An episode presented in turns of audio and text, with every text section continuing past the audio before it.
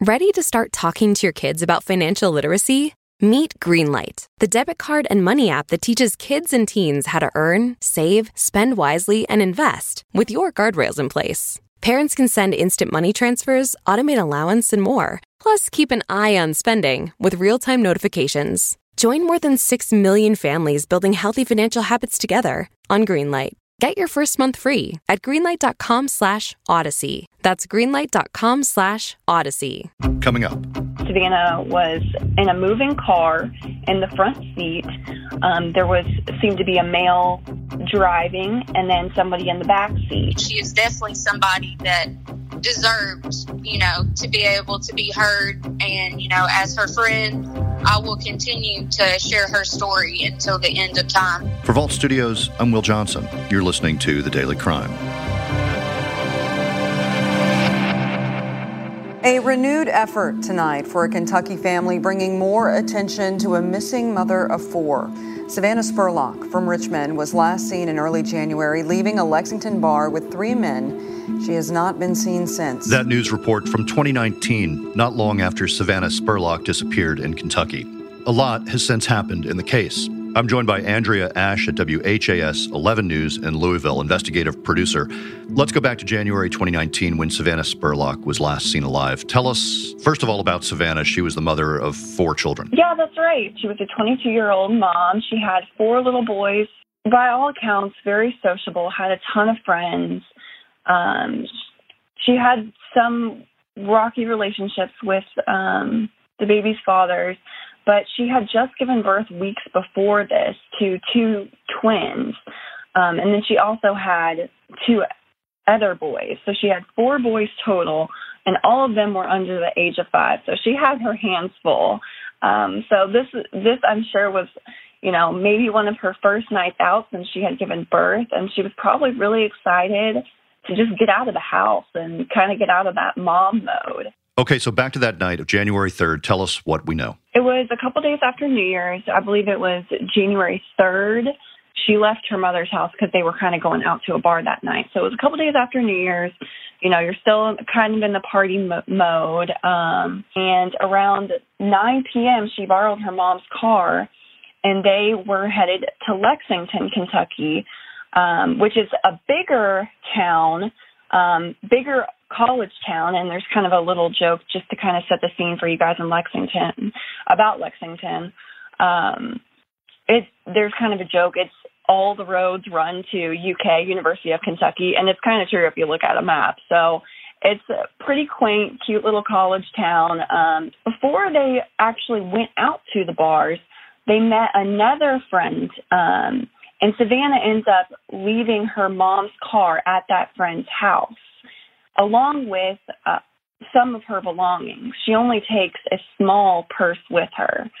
Um, so then these three friends head out to the bar. They went to a bar in Lexington called the Other Bar. Um, again, it's not huge like party club scene. It's more small town. You know, you go play pool, you drink a couple beers, small groups. So they're at the bar uh, mingling with some folks. Um, they end up meeting some new friends there. And throughout the night, her both of her friends that she came with end up going home, but Savannah um, stays out with these three men and just is hanging out. And the last time she was seen alive was 2:30 a.m. on January the 4th of 2019 and she's seen on surveillance camera leaving the bar with three men. So meanwhile, her mom back at back in Richmond, Kentucky, about 35 miles away, her mom wakes up. It's three o'clock in the morning. She realizes Savannah's not home and tries to call her. Um, unfortunately, they weren't able to connect right away. But then Savannah actually calls her mom back on FaceTime and um, her mom described to police that Savannah was in a moving car in the front seat. Um, there was seemed to be a male driving and then somebody in the back seat. And they later discovered that the third person was in a different car. Um, so, anyways, she's FaceTiming her mom. Her mom told police she could tell her daughter was intoxicated, but Savannah didn't seem like she was worried or in distress. Um, she actually told her mom, "Hey, I'm fine. I'll be home in a few hours." So her her mom just took it at that and went back to sleep, I guess. Okay, so maybe she has some reason to be a little worried, but she goes back to sleep. And what does Savannah's mother learn next? What happens next? Yeah, so we don't know exactly what happens next. Um, that's still kind of up in the air. But what we do know is she never came home. So immediately after her family discovers that she did not come home after her mother talked to her, um, they pound the pavement and they call all law enforcement and are trying to figure out what's going to happen to her. Um, so how I kind of saw this case is it, it immediately lit up social media. And so, you know, uh, there were a bunch of Facebook groups that were, you know, hey, missing mother, and it went everywhere. Um, and then, you know, avid listeners of the show probably remember the Crystal Rogers case was also a missing mother. Um, so people in this area are just very sensitive to moms that go missing. Um, so I think that kind of generated a lot of interest.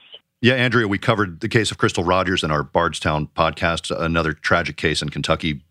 But in this case, no sign of Savannah Spurlock. Did police immediately jump in and start searching? Missing persons cases when it's an adult are super tricky for police because um, whenever I was a fresh green uh, journalist out of college, I had a public information officer tell me one time it's not illegal for an adult to run away. So police usually don't get involved unless a crime has been committed. And so without a ton of evidence of foul play, they don't there's not a whole lot that they can do and plus there's all kinds of other stuff going on. So that was kind of the case with Savannah. Um, there wasn't any any red flags other than she was last known with these three men, which by all accounts she did not know before that night. Um, so there wasn't anything that really stood out. I do know that the family um, has said on multiple occasions that the Richmond police, um, which is the town that Savannah lived in at the time, they started asking questions and retracing her steps almost immediately. And of course, police don't really say a ton of information up front because they want to protect the integrity of the case so they prosecute it and get convictions. But there was that surveillance video of her leaving the bar, right? The surveillance video circulated pretty widely, and um, I believe we aired it up in Louisville, Kentucky, um, which is somewhat unusual because it didn't really impact our area. She wasn't known to be in Louisville. Um, she was out of Lexington. Lexington is a pretty robust media market, so it was getting a ton of coverage. Police had tracked down her friends that she went to the bar with that night and pretty early on had cleared them um, from any wrongdoing and made that widely known. They told us that they had interviewed the three men that she left with. Um, and we were told that she, when she left the bar, they went to a house in Garrard County, um, which is about 40 minutes away from Lexington. And she went to a small house. Police had been to that house on numerous occasions in searching for Savannah. And I believe it was said that the men that she was with said that she left the house that morning, but we're not very clear on how she left, when she left, where she was going. I mean, there was a ton of questions. They just said that she left. The goal is to keep her name out there so that that if somebody's responsible, they're not they're not going to stop seeing her face. So it's just a lot of like regrouping and trying to think, okay, how can we fight for her next? What can we do next to fight for her? But it's it's definitely become a marathon, which is it's hard. It's hard to persevere through all that. I think until police can confirm for us that she's gone, we have to stay hopeful. But we we've been facing that reality for a long time. Fast forward to July of 2019, and there are remains that are found. Where were those remains found, and where did police turn next in the investigation, Andrea? So there's a small house outside of the little town in Garrard County, and then about eight miles down the road is another property. Um, and that's where the remains were found. Our top story this afternoon an arrest made in the case of missing Kentucky mother of four, Savannah Spurlock. 23 year old David Sparks arrested this morning. This all started last night when police were called about a foul odor coming from the property on Fall Lick Road. Kentucky State Police and the FBI Louisville are conducting the investigation. Well, the Spurlock family spoke on Facebook Live just after the state police issued their statement about the investigation. And here's what Savannah's aunt, Lisa Toma, had to say. We could not have done this without the over 35,000 of you on this page who have followed, shared, prayed, searched, donated, and advocated. You have kept Savannah's silenced voice alive along with us in a fight for the truth. Want to teach your kids financial literacy, but not sure where to start? Greenlight can help. With Greenlight, parents can keep an eye on kids' spending and saving, while kids and teens use a card of their own to build money confidence. As a parent, you can send instant money transfers, set up chores, automate allowance, and more. It's a convenient way to run your household, customized to your family's needs, and the easy way to raise financially smart kids. Get started with Greenlight today and get your first month free at greenlight.com/odyssey. Different accounts, we learned that the house that she was taken to after leaving the bar was a house that he was living in at the time that he had actually rented. Um, and it was kind of outside of town. But again, this is a very rural area. There's some interesting detail in the arrest report from July 11th, 2019, related to the suspect. I, I know you have that report with you. Can you just read that for us? On this date, I was contacted by investigators with the Richmond Police Department. They advised me of the fact that Mr. Alan Sparks reported to his attorney a foul odor coming from his property, and he became concerned. This information, coupled with the fact that the above is the primary suspect in a missing persons investigation, led investigators to search the property. During the search, unidentified human remains were located concealed in an unnatural position beneath the surface of the ground. In addition, items of evidence believed to be connected to the missing persons case were located with the human remains. These items were last known to be in the control of the two individuals, the missing person and the above. Formal identification of the remains are pending a scheduled autopsy. Um, so, I mean, we get this police record and we're like, an unnatural position beneath the surface of the ground. I mean, you, you usually don't find that language in these records. Yeah, as, as, a, as a result of the ongoing investigation, uh, the information that we had uh, based upon her location, uh, where she was located, um, we felt that the, the abuse of the corpse and tampering with physical evidence uh, was a charge that we could, uh, you know, actually charge him with. They present the information to a grand jury. Grand jury indicts him. Uh, they ended up charging him with murder, tampering of physical evidence, and abuse of a corpse. Um, so the pandemic hits, the wheels of justice always turn slow, and they pretty much grinded to a halt for some time during the pandemic. So eventually, two years later, um, December of 2020, David Sparks is sentenced. Um, and interestingly, he originally pled not guilty, um, which you might, you know, a lot of people originally plead not guilty. Um, but then in 2020, he ended up changing his plea and he did plead guilty, said that he acted alone. The prosecutor recommends 50 years, um, judge accepts it. So he will this is kind of crazy to think about. So he was 24 years old when he was arrested. He won't get out until he's 74 years old um, if he serves the full 50 years. He will be eligible for, for parole at some point, but it's kind of crazy to think about. He will spend on like twice as much time as he's been on this earth behind bars. A man accused of killing a central Kentucky mother after they left a Lexington bar will spend 50 years in prison. David Sparks received a sentence today after pleading guilty to murder and other charges in the death of Savannah Spurlock.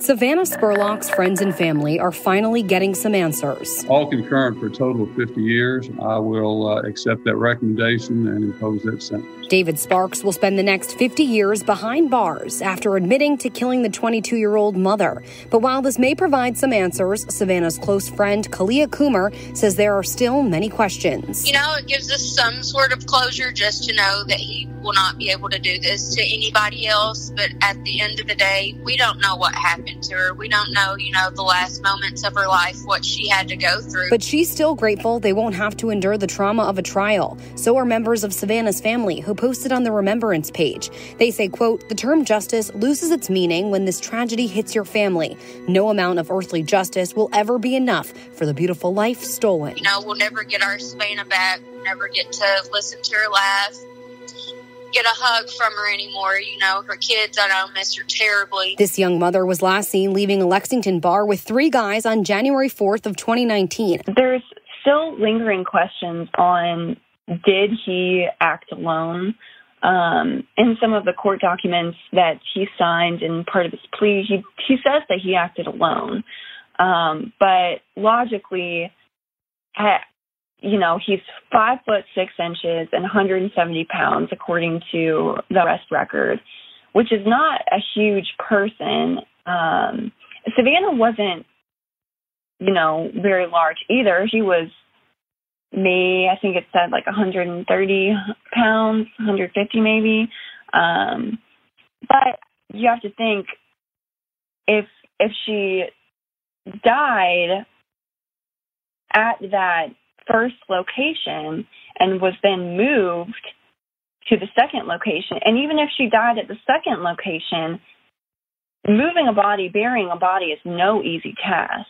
Um, so, by all accounts, everyone says that he's acted alone. There's a lot of speculation on whether that's actually true. Um, and I mean, we we would love to one day maybe hear from Sparks himself and see what he has to say and how this all played out. This case is actually still open, is my understanding, which is unusual with a suspect convicted and now sentenced. Usually, in a case, um, it may remain open once there has been a trial and a conviction. Um, if there's new evidence or to protect the defendant's right to appeal. But in this case, he took a plea agreement, which waives most of his rights to appeal. So I was kind of surprised to learn that it was still open. Um, so, you know, we really don't know why it's still open. We don't know if they're expecting some other suspects possibly. Um, but it is worth noting and it is pretty interesting. Andrea, just such a, a sad case. Savannah Spurlock had four kids now without a mom. Not only did she leave behind four little boys, but she also left behind a mom, a sister, at least one sister, um, and an entire giant group of friends um, that are still very active and still remember her. This crime really rocked this community, um, and it's it's still going to have lasting effects. These four little boys are going to grow up without a mom. All right, my thanks to Andrea Ash, investigative producer at WHAS 11 News in Louisville. Thanks, Will. Thanks for listening to The Daily Crime. We're here every weekday, Monday through Friday. Be sure to subscribe to the show and give us a great review if you like what you hear. And if you'd like to learn more about the show and Vault Studios, check out our Facebook group, Inside the Crime Vault.